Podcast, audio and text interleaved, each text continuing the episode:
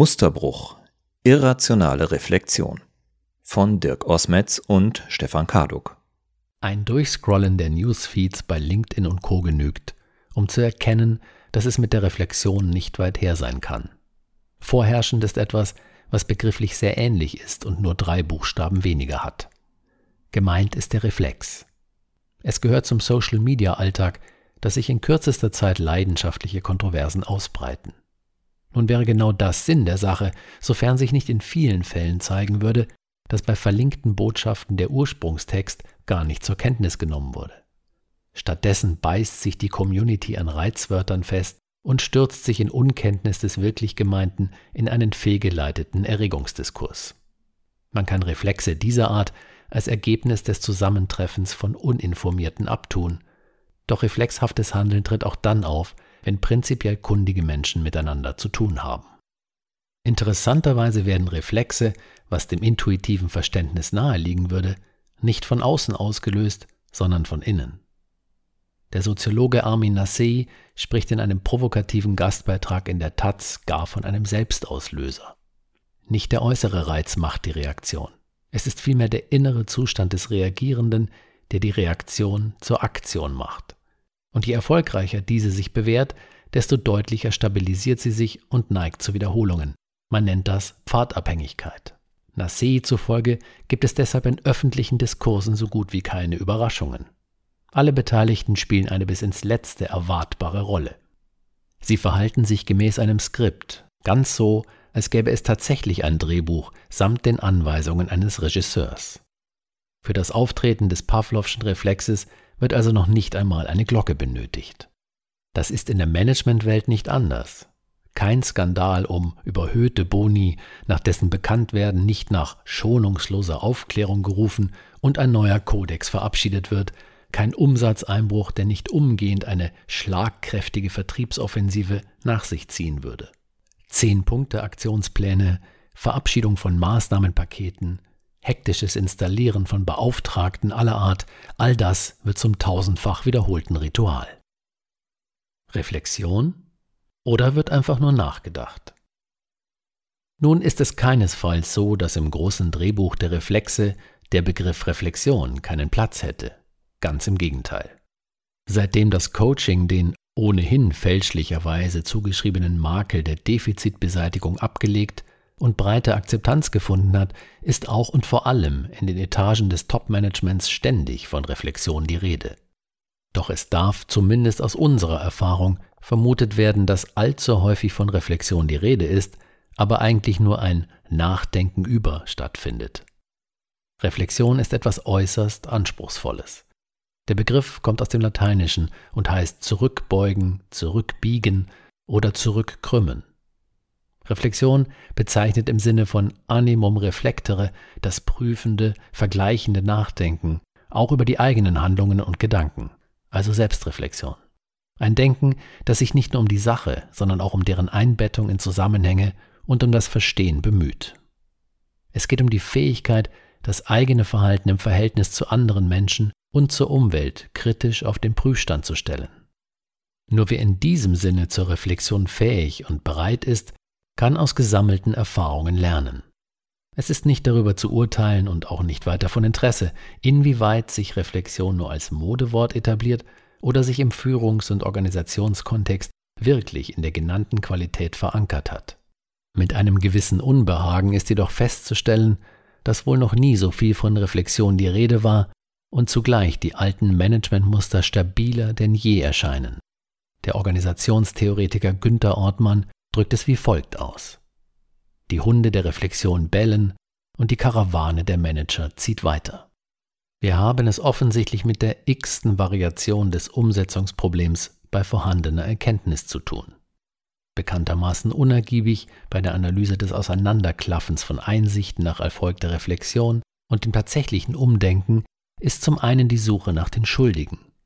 Seien es die da oben im Elfenbeinturm oder die da unten, die sich nicht bewegen. Zum zweiten das Entlarven von Scheinheiligkeiten, denn diese sind manchmal ein notwendiges Spiel auf der Vorderbühne, um den Laden auf der Hinterbühne am Laufen zu halten. Nils Brunsson, ein schwedischer Kollege von Ortmann, hat dazu ausgiebig geforscht. Und schließlich dürfte klar sein, dass in Zeiten voller Ungewissheit die Hoffnung auf die endlich richtigen Methoden, mit denen man die Dinge in den Griff bekommen kann, reichlich naiv ist. Zu diesen mitunter hochgradig paradoxen Facetten der organisationalen Dynamik haben wir uns in unserer Serie Musterbruch immer wieder aus verschiedenen Perspektiven geäußert. Bleiben wir daher bei der Reflexion und nehmen als Ausgangspunkt deren Zielrichtung unter die Lupe. Gehen wir davon aus, dass Reflexion im Organisationsgeschehen weder Selbstzweck noch ziellose Selbstvergewisserung sein sollte. Vielmehr kann sie als vorbereitender Schritt für die Begründung von neuen, besseren oder nach kritischer Überprüfung bestätigten Entscheidungen und Handlungen angesehen werden. In diesem Sinne zahlt Reflexion ganz grundsätzlich auf die Begründbarkeit von Handlungen ein. Sie sichert Rationalität. Und genau an diesem Punkt lohnt es sich, das Verständnis von Rationalität genauer zu betrachten. In den meisten Fällen ist es eine bestimmte Art der Rationalität, die der Bezugspunkt von Reflexionsbemühungen ist. Eindimensional reflektiert, Zweckrationalität über allem. Rationalität wird vor allem im betriebswirtschaftlichen Kontext ausschließlich als zweckrationale Kategorie betrachtet. Der Philosoph Jürgen Habermas spricht hier von kognitiv-instrumenteller Rationalität. Es geht um den Anspruch der Wahrheit bzw. Wirksamkeit. Ausgeblendet wird all das, was sich nicht als Zusammenhang von Ursache und Wirkung beschreiben und mathematisch berechnen lässt. Demzufolge konzentriert man sich nur auf Fragestellungen, die in einem technisch-instrumentellen Sinne bearbeitet werden können. Eine Reflexion jenseits des Zweckrationalen findet nicht statt. Doch es gibt auch noch andere Rationalitäten. Habermas hat in seinem schwer verdaulichen Werk der Theorie des kommunikativen Handelns vorgeschlagen, nicht nur kognitiv-instrumentelle, sondern auch moralisch-praktische und ästhetisch-expressive Formen der Rationalität einzubeziehen. Es geht um eine Vielfalt möglicher Argumentationen und Begründungsweisen. So wird der Begriff in eine Richtung entwickelt, die in der modernen Tradition und insbesondere in der Welt der Wirtschaft erst gar nicht mit dem Prädikat rational versehen wird. Ganz im Gegenteil, man würde von Irrationalität sprechen. Was bedeuten diese anderen Formen der Rationalität? Moralisch-praktisch bezieht sich auf den Anspruch der normativen Richtigkeit. Ästhetisch-expressiv auf den Anspruch der subjektiven Wahrhaftigkeit. Unter der normativen Richtigkeit kann man sich schnell etwas vorstellen.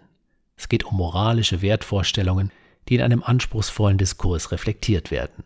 Man stelle sich etwa einen Prozess zur Entwicklung einer Vision, von Führungsgrundsätzen oder Prinzipien zur Zusammenarbeit mit Lieferanten aus nichtdemokratischen Ländern vor. So kommt das Neue, Ästhetik als das andere der Vernunft.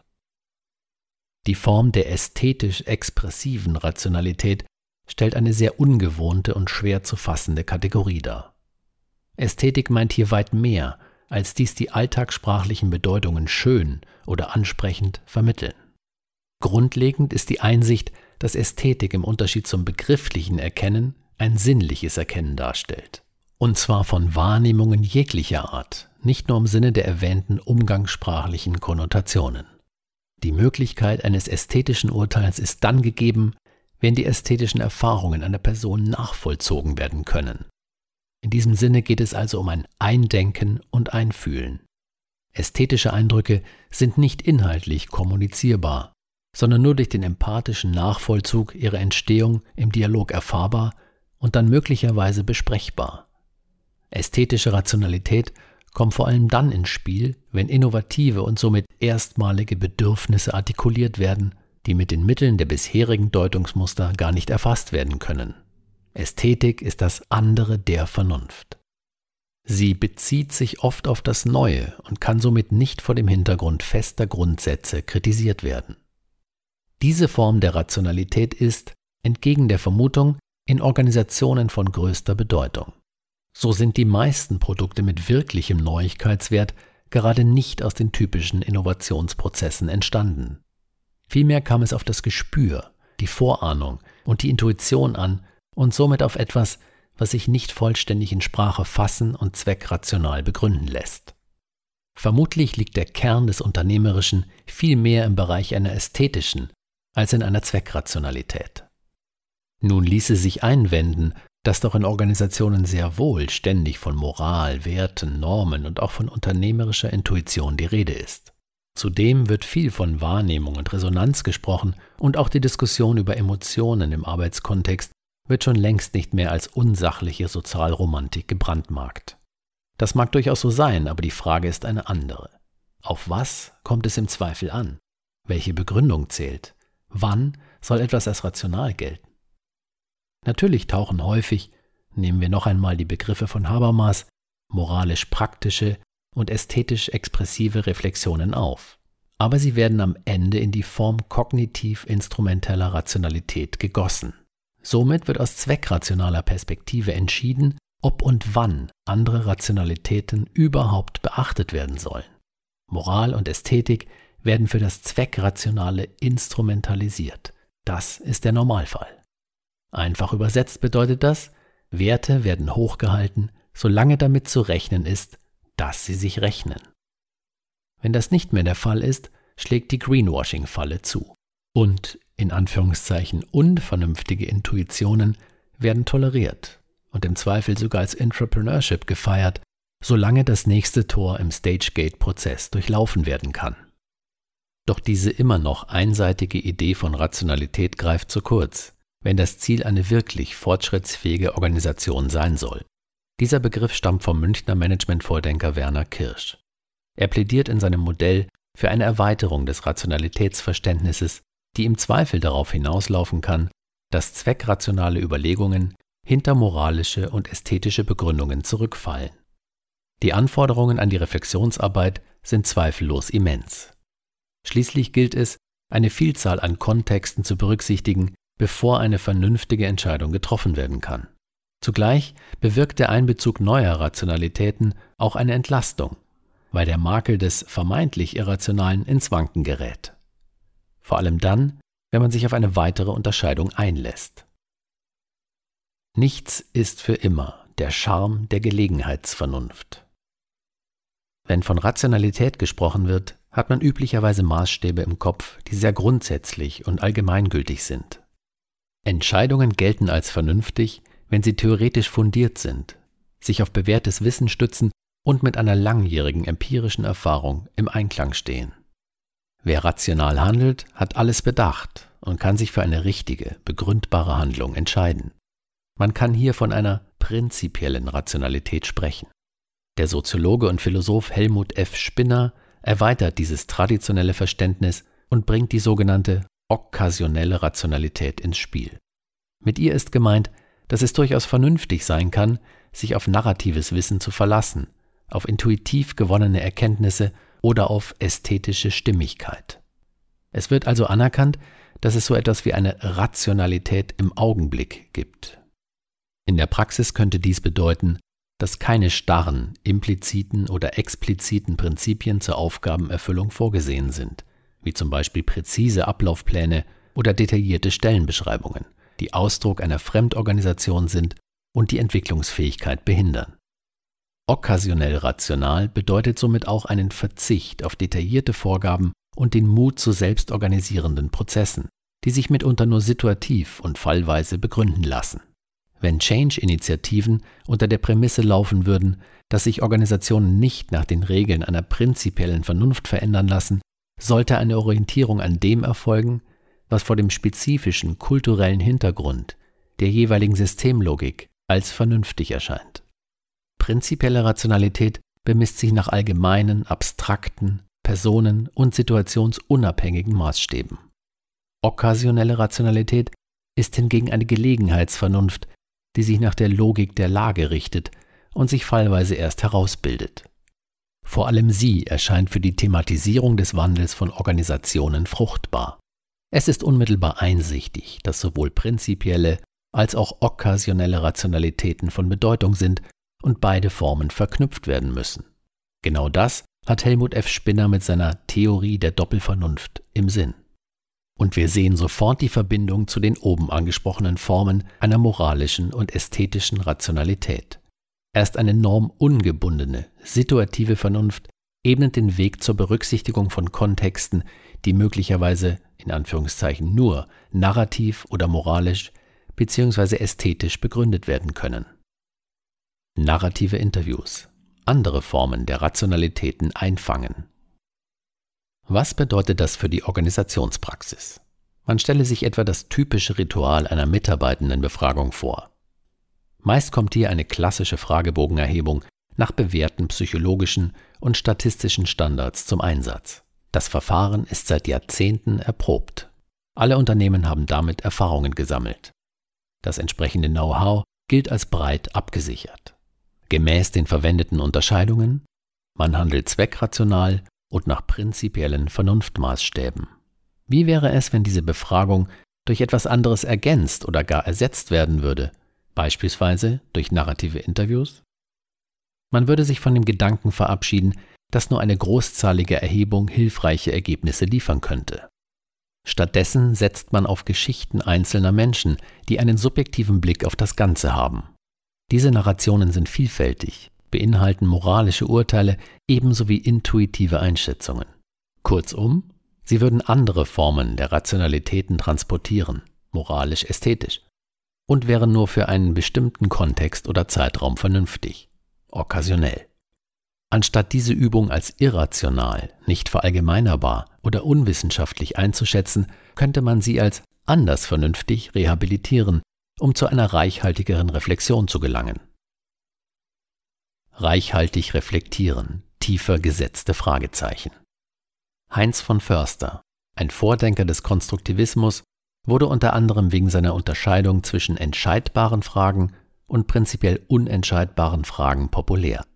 Spannend wird es nämlich erst, wenn man sich der zweiten Kategorie widmet, denn dafür gibt es keinen Rahmen, der die Entscheidung vorwegnimmt. Problemlos entscheidbar ist die Frage, ob die Zahl 2.325.412 durch 2 teilbar ist. Prinzipiell unentscheidbar hingegen sind Fragen nach der richtigen Führung oder nach guter Kommunikation. Es gibt schlicht zu viele verschiedene Antworten darauf. Nach von Förster bieten diese Fragen die Freiheit, selbst zu entscheiden, solange die Verantwortung für die Entscheidung übernommen wird. Aus unserer Sicht lohnt es sich, genau diese schwierigen Fragen zu stellen und bei der Beschäftigung mit ihnen das Spektrum der Reflexion möglichst weit zu öffnen. Sie werden auf diese Fragen wenig Inhaltliches erfahren, jedoch sehr viel über denjenigen, der antwortet. Dies gelingt, wenn man einen breiten Rationalitätsbegriff akzeptiert und insbesondere die gängige Verengung auf Zweckrationalität vermeidet. Richtige Führung und gute Kommunikation können nach beliebig vielen Maßstäben beurteilt werden. Es wäre unangemessen, eindimensional darüber nachzudenken. Es lohnt daher, auf angelesene Standardtheorien zu verzichten und sich stattdessen auch mit subjektiven Theorien zu befassen und in die Begriffsarbeit einzutauchen. Bis Mitte des 18. Jahrhunderts nahm an jedem größeren europäischen Hof der Hofnarr die Reflexionsfunktion in institutionalisierter Form war, ausgestattet mit dem Privileg der Redefreiheit und unter der Narrenkappe getarnt, beriet er seinen Herrn politisch und animierte zur Reflexion über dessen Herrschaftsverhalten und Führungsstil. Ein Vorschlag zur Wiedereinführung des Hofnarren in Amt und Würden wäre sicherlich keine sinnvolle Lösung, zumal wir ja alle die modernen, medial präsenten Hofnarren kennen. Doch die Wirkung ist begrenzt und bleibt auf dem Niveau bloßer Unterhaltung. Die Funktion des Hinterfragens und der Reflexion wird dringend benötigt, aber sie lässt sich nicht erfüllen, indem man in einer Organisation einen Head of the Court Jesters etabliert. Belassen wir es also nicht dabei, von Zeit zu Zeit externe Hofnarren als Keynote-Speaker einzukaufen. Jede muss ihre eigene Hofnarrin sein, jeder sein eigener Hofnarr. Die Reflexionskraft wird umso reichhaltiger sein, je mehr Rationalitäten zugelassen werden und je mehr der Kultivierung der Intuition eine Chance gegeben wird.